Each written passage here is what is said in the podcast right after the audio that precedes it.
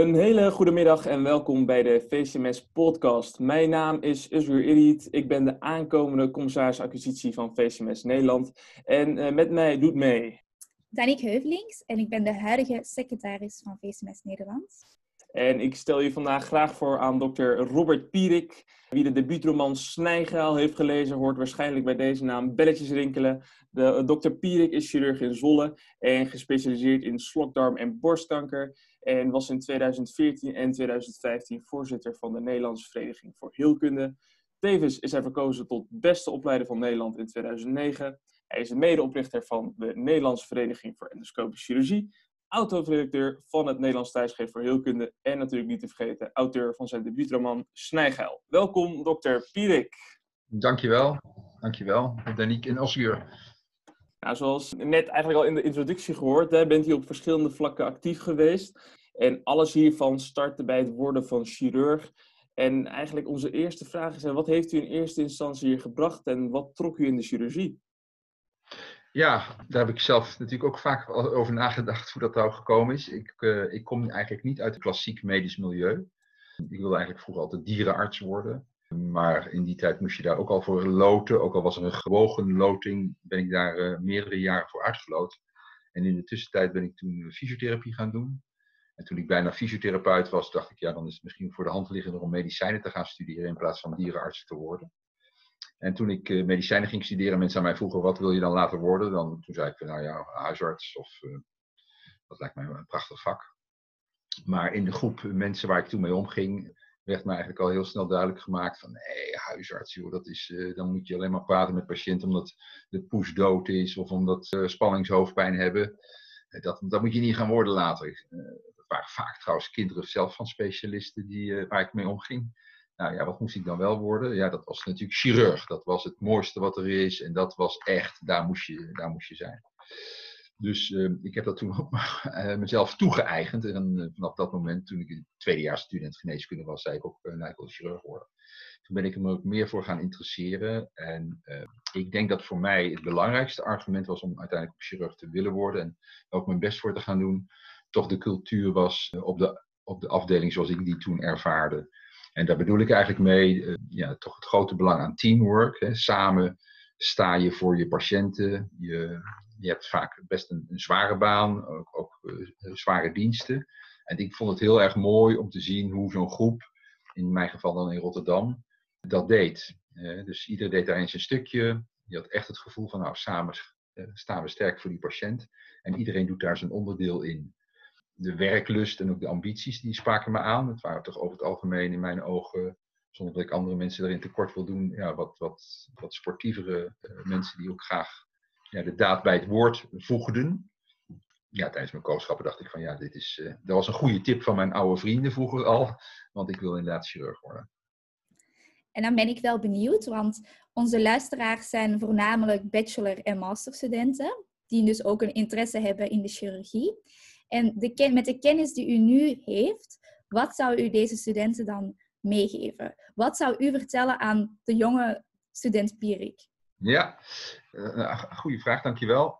Ik denk dat ik ze zou meegeven dat ze zich niet moeten laten verblinden door de romantiek of de heroïek of de schijnbare daadkracht van dat vak. Dat je daar niet alleen maar naar moet kijken. Dat je je bewust moet zijn, denk ik, als je een snijdend specialisme gaat kiezen. Dat je kiest voor een vak met een enorme verantwoordelijkheid. Met ook hoe goed je je best ook doet, of hoe hard je ook werkt en hoe hard je ook studeert en oefent. Ontegenzeggelijk kom je in aanraking met failures, ook persoonlijke failures. Ja, die in dat vak enorme consequenties hebben voor de patiënt. En dat is mij in ieder geval nooit verteld. En daar moet je wel mee om kunnen gaan. Dus je moet beseffen dat je om moet kunnen gaan, later, eigenlijk tijdens je hele carrière, met de kans dat het anders gaat dan je zou willen. Ondanks dat je je best gedaan hebt, ondanks dat je jezelf niks kunt verwijten, ben je wel verantwoordelijk. En dat is wel een relatieve last die ik denk zelf niet goed besefte toen ik daarvoor koos. Dus ik vind het nog steeds het mooiste vak wat er is. En ik zou jullie ook absoluut willen stimuleren om je in dat vak te verdiepen. En het is natuurlijk prachtig wat je voor een ander kunt betekenen. Het is ook prachtig om inderdaad concreet met je handen daadwerkelijk iets voor een ander te kunnen doen. En met de meest prachtige resultaten. Een enorme dankbare patiënt. Maar er zit een keerzijde aan die, waar je wel bewust van moet zijn. Ja, want als student heerst er bijvoorbeeld ook een cultuur van bang zijn om fouten te maken. Bijvoorbeeld al tijdens de kooschappen begint het al. Hè? En wij zien complicaties als iets om te vrezen. En wat zou je ons bijvoorbeeld meegeven over het maken van fouten? Ja, bang zijn is nooit goed. Hè? Zeker voor een chirurg niet. Je moet nooit bang zijn. Maar je moet wel op je hoede zijn. En je moet wel je er bewust van zijn. Ik denk zelf dat je als student je niet bang moet laten maken daarvoor. Dat levert niks op. Ik denk dat je bij jezelf moet nagaan of jouw karakterstructuur om kan gaan met falen. Als je heel perfectionistisch bent van jezelf en jezelf enorm kwalijk neemt als je niet een 9 hebt gehaald, maar een 8,5. Ja, dan is de vraag of je in een snijdend specialisme heel gelukkig wordt. Omdat je het niet af kunt dwingen. Er zit een stukje van je resultaat, is ongrijpbaar. De modus natuurlijk hoe je hiermee om moet gaan, is dat je, vind ik, voor jezelf moet zorgen dat je weet waar je over praat. En dat je ook de dingen doet waarvan je vindt dat je ze kunt. En dat kun je zelf heel goed beoordelen en ook heel goed weet wat je niet kunt. Als jij dan vervolgens je best doet en voor jezelf alles gedaan hebt om tot een zo goed mogelijk resultaat te krijgen, ja, dan is wanneer er complicaties optreden, is daar goed mee te dealen. Zeker als je dat natuurlijk ook van tevoren met de patiënt hebt besproken. Als je het hebt over fouten maken, ja, dat is van een andere categorie. Ook fouten zul je gaan maken. Ieder mens maakt fouten. We zijn feilbaar allemaal. Ja, dan ligt het aan de omstandigheden waarop dat is opgetreden. En ik denk dat als jij in alle oprechtheid voor jezelf kunt verantwoorden dat wat er gebeurd is, ook al is dat fout gegaan, fout gedaan zelfs bij een chirurg, en dat open bespreekt, dat heel goed mogelijk is. En dat je daar niet burn-out van hoeft te raken of antidepressiva hoeft verslaafd te raken. Maar je moet het je wel beseffen, en ik denk als je met die attitude dat vak ingaat, dat het een heel mooi vak is en ook voor jullie zal zijn. Ik hoorde u net al zeggen, een paar karaktereigenschappen, zoals perfectionisme. Er heerst ook wel inderdaad een cultuur dat er een specifiek type chirurg bestaat. Bent u het daarmee eens? Bestaat er volgens u ook echt een type chirurg met de bijpassende karaktereigenschappen? Ja, ik denk dat dan wordt het al gauw een karikatuur als je dat echt doordenkt. Ik denk dat er wel een aantal eigenschappen moet zijn in je karakter en in de manier waarop je in de wereld staat, om meer kans te maken om een succesvolle carrière als chirurg te hebben, dan als je niet aan die vereisten voldoet. Maar de ouderwetse idee van een chirurg moet kunnen handelen en snel moeten beslissen en die moet niet bang zijn en die moet voorop gaan in de strijd. Ja, dat soort chirurgen, daar is geen behoefte meer aan. Ik denk dat je, als je hebt over karaktereigenschappen die wel noodzakelijk zijn om chirurg te worden of te kunnen worden of succesvol te blijven, ja, dan moet je wel niet bang zijn voor een zekere leiderschapsrol. Het is natuurlijk toch vaak dat je als chirurg de leiding hebt bij de opvang van een traumaslachtoffer of het voorzitterschap hebt van een multidisciplinair overleg. Dus daar moet je niet voor bang zijn, dat moet je eigenlijk leuk vinden. Dat je zegt, nou, die rol die bevalt me wel. Ik vind het wel leuk als we met een groepje het bos ingaan, dat ik zeg, jongens, zullen we linksaf gaan of zullen we rechtsaf gaan? Dus dat is wel, denk ik, een karaktereigenschap die belangrijk is. Daarnaast moet er natuurlijk sprake zijn van een zekere motorische vaardigheid en een zekere gezondheid ook. Hè. Je hebt best wel een relatief zwaar beroep. Je staat veel, je werkt ook veel onregelmatig. Dus het is wel prettig als je van jezelf weet dat je tegen een stootje kunt. Dat je niet heel snel moe bent of heel snel last van je rug krijgt of van je nek.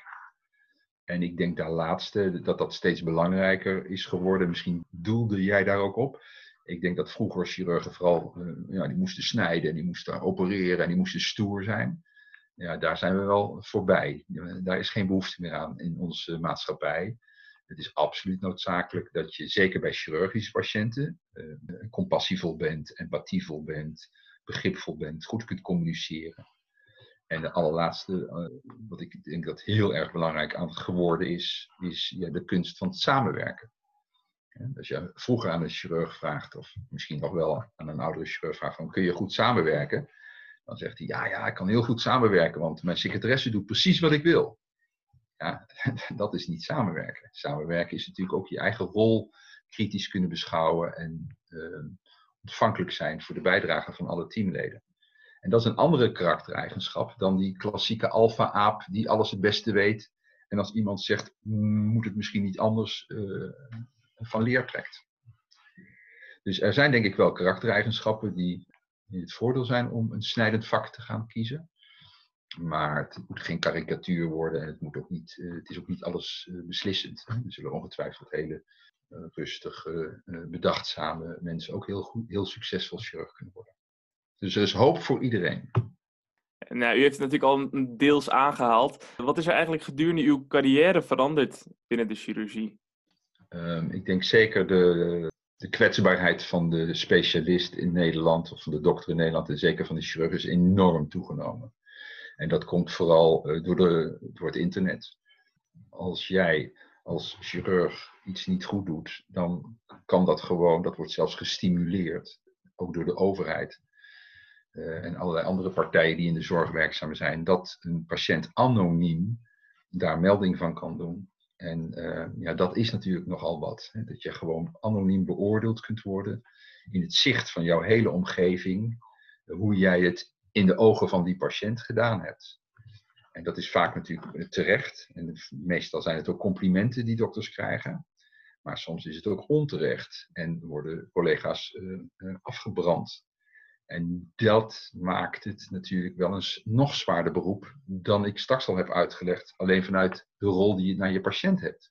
Want als ook nog een hele maatschappij met jou meekijkt en in staat is om iets van jou te vinden, ja, dan ben je helemaal kwetsbaar daarin. Dus dat is wel echt veranderd. Dat is één. En het tweede wat enorm veranderd is toch de aanzien van het vak. Ik denk dat vroeger, ik heb dat nog wel meegemaakt, ja, werd de dokter überhaupt, en zeker ook de chirurg, werd niet tegengesproken. Kon ook wegkomen, bij wijze van spreken, met een relatief botte manier van communiceren. Ja, dat wordt nu niet meer geaccepteerd. Zowel niet door de maatschappij als door de omgeving.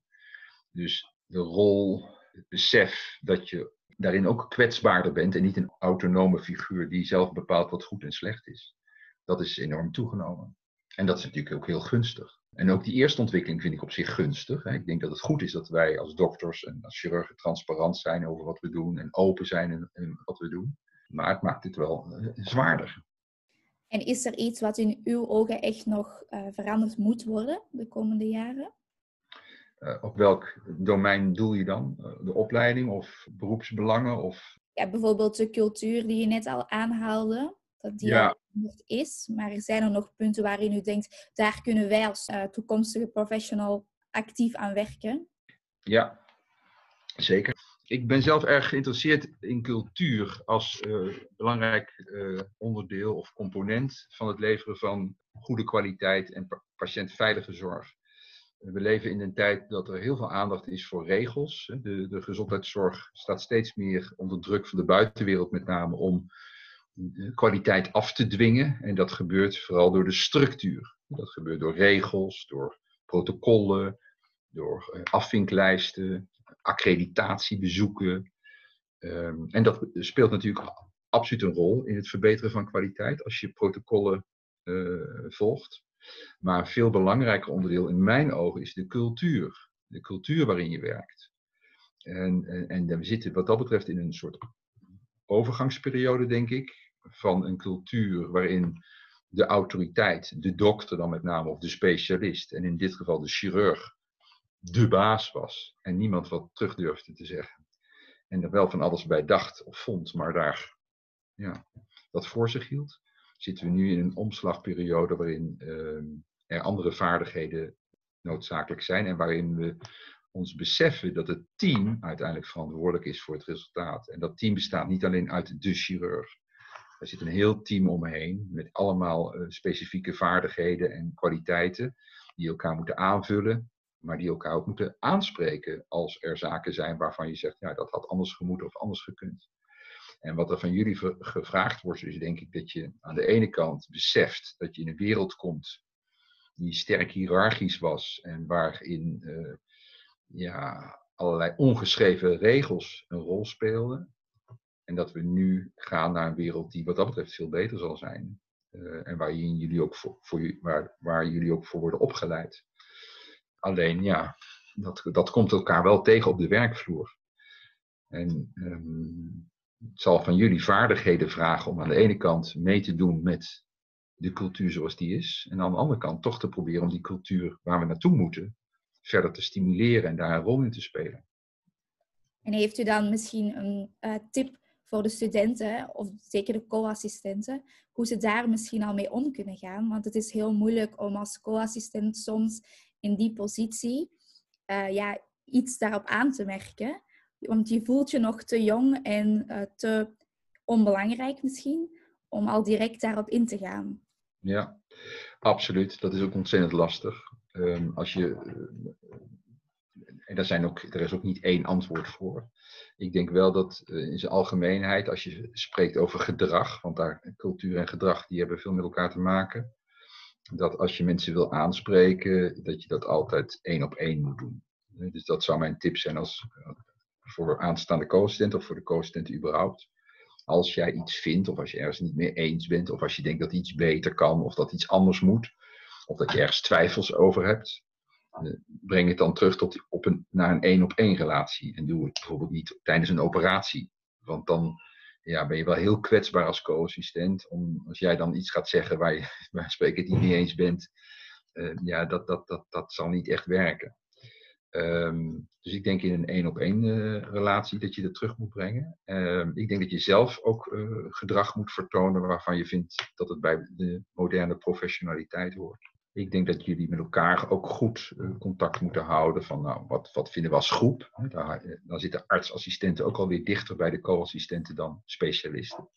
Dus wat vinden wij als groep? Want dan heb je natuurlijk meer een stem om dingen te veranderen of te verbeteren dan dat je dat in je eentje moet doen. Tegelijkertijd wil ik ook even zeggen, het is ook geen ramp om in het ziekenhuis te werken. Het is zelfs leuk om in het ziekenhuis te werken, dus jullie moeten niet bezorgd zijn. Maar ik denk dat we wel toe moeten naar een cultuur waarin co-assistenten zich meer op hun gemak voelen dan, denk ik, op dit moment het geval is. Wat alweer beter is dan 10 jaar geleden, bij wijze van spreken. Ja, mooi antwoord.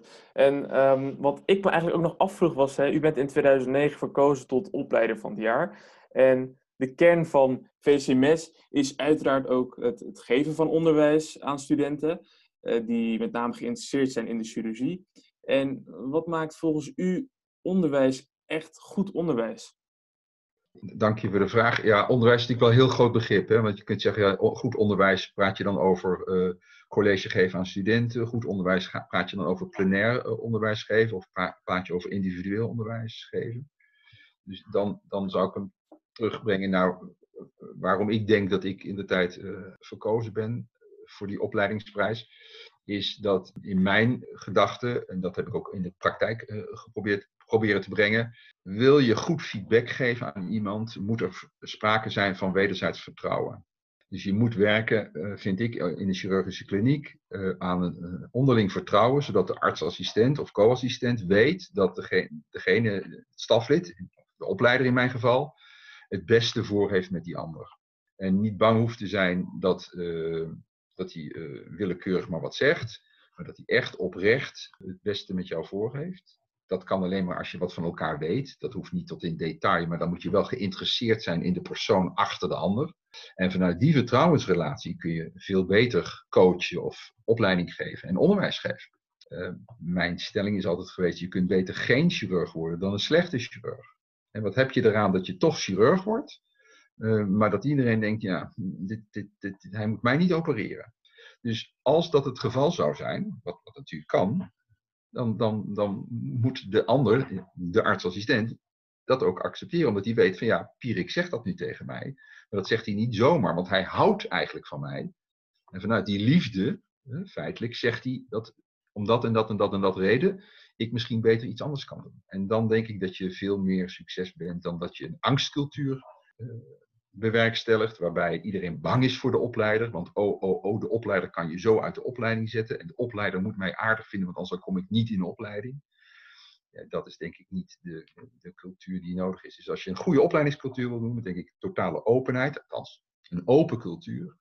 Waarbij je ook jezelf kunt relativeren en ook jezelf kwetsbaar opstelt. Ik denk dat dat veel prettiger is dan dat er een suggestie wordt gewekt dat de opleider alles goed doet en alles weet. En dan krijg je een cultuur ook weer op de afdeling dat iedereen daarin meedoet en participeert. En dan kan het zijn dat een co-assistent die net één dag meedraait op een afdeling, toch het woord neemt, omdat hij of zij iets weet, vanwege een scriptie of vanwege omstandigheden, wat in die groep niet aanwezig is en zich ook vrij is om dat te durven zeggen. Ja, ik denk dat is denk ik wat noodzakelijk is in een goede, constructieve chirurgische cultuur. En ik had het geluk, of de pech, wij hadden een hele slechte opleidingsvisitatie voordat ik opleider werd, door allerlei omstandigheden. En er moest dus echt een cultuuromslag plaatsvinden. Want we waren heel kritisch beoordeeld. Er was ook een fusieziekenhuis en allerlei toestanden. En dus ik had ook de wind mee dat ik dingen kon veranderen. En ook gewoon kon zeggen, luister jongens, zoals we deden is het gewoon niet goed. Het is nu al klaar, we gaan het veranderen, we gaan het zo en zo en zo doen.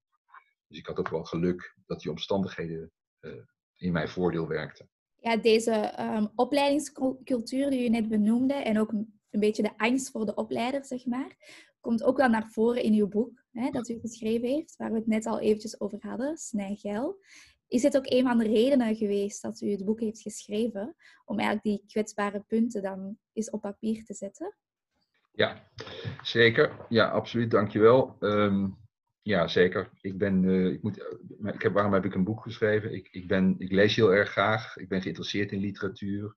Ik schrijf ook erg graag. Ik zat vroeger in de schoolkrant en ik heb inderdaad het Nederlands Tijdschrift voor Heelkunde heb ik een rol en ben ik hoofdredacteur geweest. Dus ik ben altijd wel geïnteresseerd in teksten en in lezen en schrijven. En tijdens mijn carrière kwam ik helaas toch soms in situaties dat ik dacht, ja, dit is eigenlijk gewoon te gek voor woorden. En natuurlijk overal gebeurt wat, ook bij de bank en ook in de vliegtuigwereld. En, dus het is helemaal niet zo dat dat heel bijzonder is voor de gezondheidszorg. Maar voor mij als relatieve nieuwkomer, zeg maar, ervaarde ik dat soms als een soort Alice in Wonderland, dat ik dacht, ja jongens, dit is niet normaal. Ik ben hier in een konijnengat gevallen en dit kan toch niet? Daar heb ik zelf natuurlijk ook gewoon wel aan meegedaan. Dus ik ben niet wars van die cultuur, want anders was ik ook niet zo ver gekomen in mijn carrière als ik me niet had aangepast. En heel veel dingen zijn ook prima. Verreweg het merendeel gaat gewoon goed en is uitstekend. Maar toch waren er situaties dat ik dacht, ja, dit is eigenlijk te gek voor woorden. En ik kon daar niet goed de vinger achter krijgen. Ik kreeg dat niet veranderd toen ik opleider was. Ik kreeg dat ook niet veranderd toen ik voorzitter was van de Nederlandse Vereniging voor Heelkunde. Ik kreeg dat niet goed, dat thema kreeg ik niet goed op de agenda. Vond ik zelf. Althans, mijn lat lag hoger dan wat ik bewerkstelligde.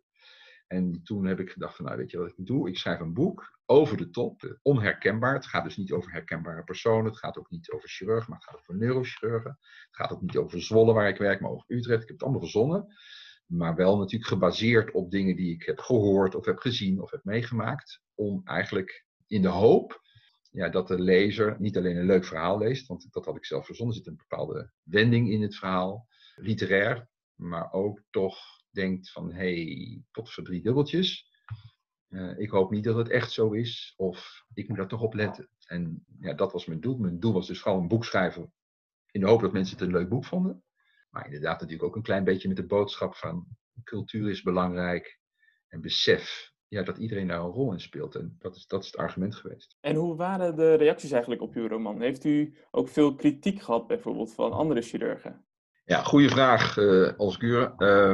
Ja, ik moet eerst even vertellen dat ik voor mezelf had ik wel besloten dat dat boek moest van mij wel door een literair poortje heen. Ik vond het literaire deel wel belangrijker dan de boodschap. Want ik had ook gewoon een ingezonden brief in de krant kunnen schrijven, als ik iets zou vinden.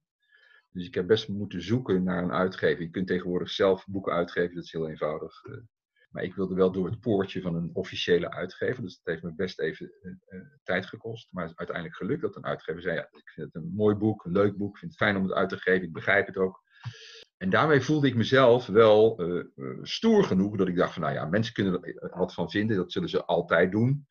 Maar het is wel door het poortje van een literaire toetsing gegaan. Want, ja, dat weten jullie ook, als je wat doet, ja, krijg je kritiek. Als jij een rode jurk aantrekt, Danique, dan zeggen ze waarom heb je geen blauwe aan. Als jij een stropdas of een das aandoet, oscuro, zeggen ze waarom heb je een das aan.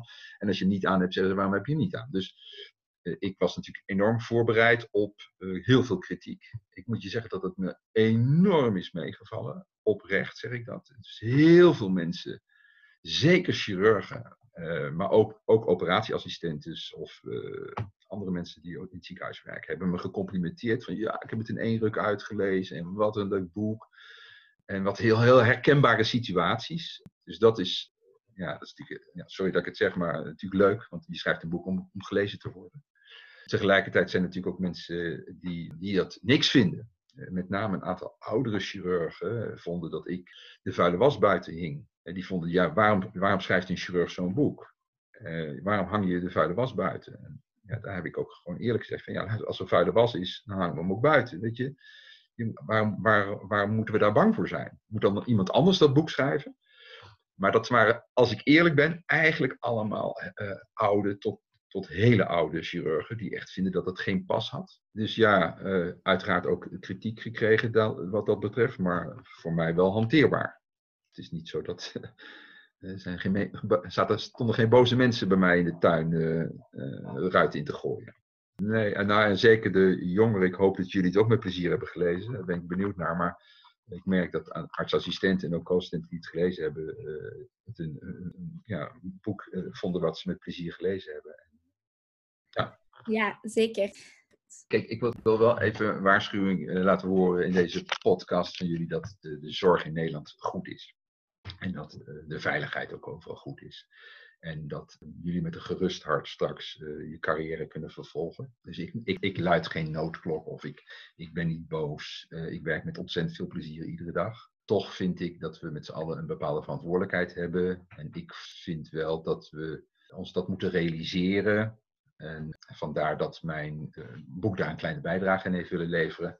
En ik denk dat, ja, dat blijft altijd werk aan de winkel. Dus iedere tijd heeft zijn eigen dynamiek en zijn eigen problemen. En jullie krijgen met een andere wereld te maken dan ik heb te maken gehad.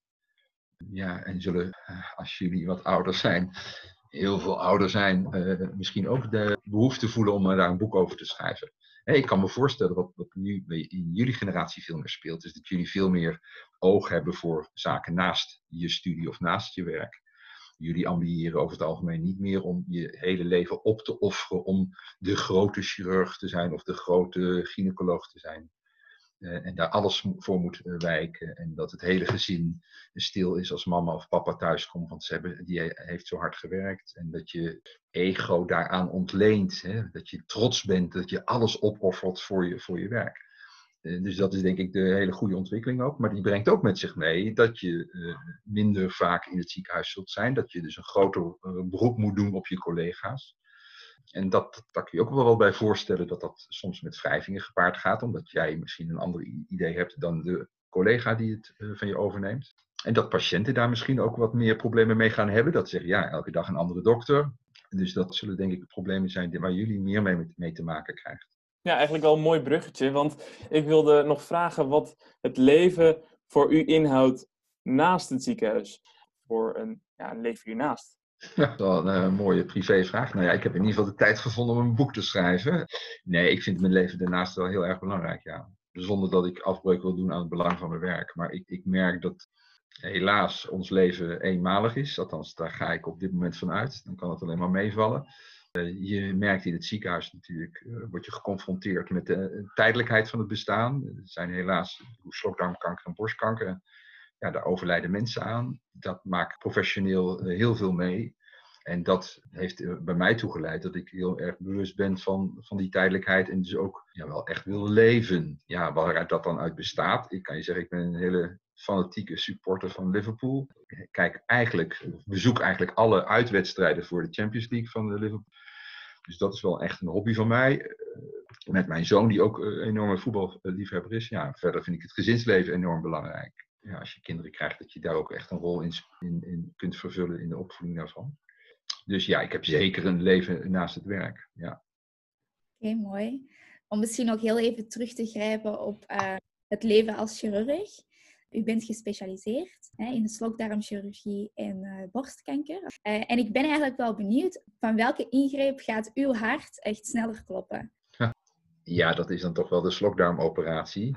Omdat dat inderdaad een hele grote operatie is. Met enorm veel details. En als het lukt om die operatie te doen zoals het de bedoeling is, dan kan je hart daarvan sneller kloppen. Absoluut. Borstkankeroperaties zijn technisch gesproken minder uitdagend. Hoewel ik het natuurlijk ook ontzettend belangrijk vind om dat goed te doen en netjes te doen. Maar mijn hart gaat kloppen, als ik heel eerlijk ben, en het klinkt een beetje als een heilig boontje. Maar ik vind het ontzettend leuk als ik een hele dag heb gewerkt op de operatiekamer met een team om me heen. Want die slokdarmoperatie doen we altijd met 2 chirurgen, soms zelfs met 3 chirurgen. Daar staat een artsassistent bij, daar is vaak een co-assistent bij. Daar is een anesthesist bij, anesthesieassistent, operatieassistent. Dus als je dat dan de hele dag met elkaar gewerkt hebt en het is goed afgelopen, je bent tevreden, ja, dat is een enorme voldoening. Ik denk dat er weinig beroepen zijn waar je dat gevoel zo kunt ervaren. Omdat het zo concreet is. Is teamwork dan ook iets dat u heel graag wilt meegeven? Dat een van de belangrijkste pijlers is als toekomstspecialist? Ik denk zeker dat als je chirurg wil worden of als je in een snijdend vak wil werken, is plezier ontlenen aan functioneren in een team, is denk ik misschien wel een van de belangrijkste factoren. Fijn vinden om met andere mensen wat te doen. In plaats van, wat ik ook kan voorstellen, er is ook niks op tegen. Er zijn ook mensen die zeggen, luister, liever zo min mogelijk met andere mensen. Er zijn mensen die nu in deze coronatijd het heel fijn vinden dat we social distancing doen. Dus mensen vinden het heerlijk dat het allemaal via de computer kan. Dat mag ook, dat is ook helemaal niet erg. Maar dan denk ik dat je in een chirurgisch vak het niet heel erg naar je zin krijgt. Oké. Ik denk dat we al een heel eind zijn. Is er iets wat u heel graag nog wilt toelichten wat we nog niet besproken hebben? Ja, ik heb misschien nog wel een boodschap aan jullie, want jullie vragen, heb jij nog een privéleven naast je werk als chirurg? Ik zou jullie ook willen op het hart drukken dat je ook zorgt dat jullie een privéleven hebben naast je studententijd of naast je co-schap of naast je assistententijd. Ik denk dat zou ik jullie mee willen geven. Ben niet bang voor de toekomst. Jullie leven in een hele competitieve tijd. De indruk bestaat dat als je geen 9 hebt voor iets, dan red je het niet. Of dan red je het wel. En als je een 8 hebt, dan red je het niet. Ik ben zelf ook heel lang heb ik in de selectie gezeten van artsassistent om chirurg te worden. Ik denk dat natuurlijk moet je rekenschap kunnen afleggen over je cv. Maar het is niet verboden als je een half jaar lang of een jaar lang over je studie doet. Als je dat half jaar of dat jaar op een zinnige manier hebt doorgebracht. En dat hoeft niet per se in het vak te zijn. Dat denk ik dat misschien een boodschap voor de luisteraars. Als je dat wel overwogen op een bepaalde manier hebt ingevuld. Zoals jij denkt dat dat op dat moment voor jou in jouw leven van meerwaarde is. Dat net zo van belang is op je cv en voor de toekomstige kansen. Dan dat je wel of niet cum laude bent afgestudeerd. Ja, dit denk ik dat een hele mooie afsluiter is. Voor alle studenten om mee te nemen. Dan wil ik u nogmaals hartelijk danken voor uw tijd en het brengen van toch wel dit mooie verhaal. Wij zelf hebben er denk ik enorm van genoten. Ik hoop dat we na de coronacrisis elkaar misschien een keertje in levende lijve tegenkomen. En ik ben heel benieuwd waar u nog terechtkomt in het leven en wat u allemaal nog gaat bereiken. Dankjewel. En dat geldt ook van mij naar jullie toe allebei. Heel veel succes in jullie verdere leven. En ik hoop je voor een mooie toekomst in de gezondheidszorg. Bedankt. En dan wil ik de luisteraars ook nog heel erg bedanken voor het luisteren uiteraard. En wij zien jullie hopelijk terug bij de volgende podcast. Tot ziens.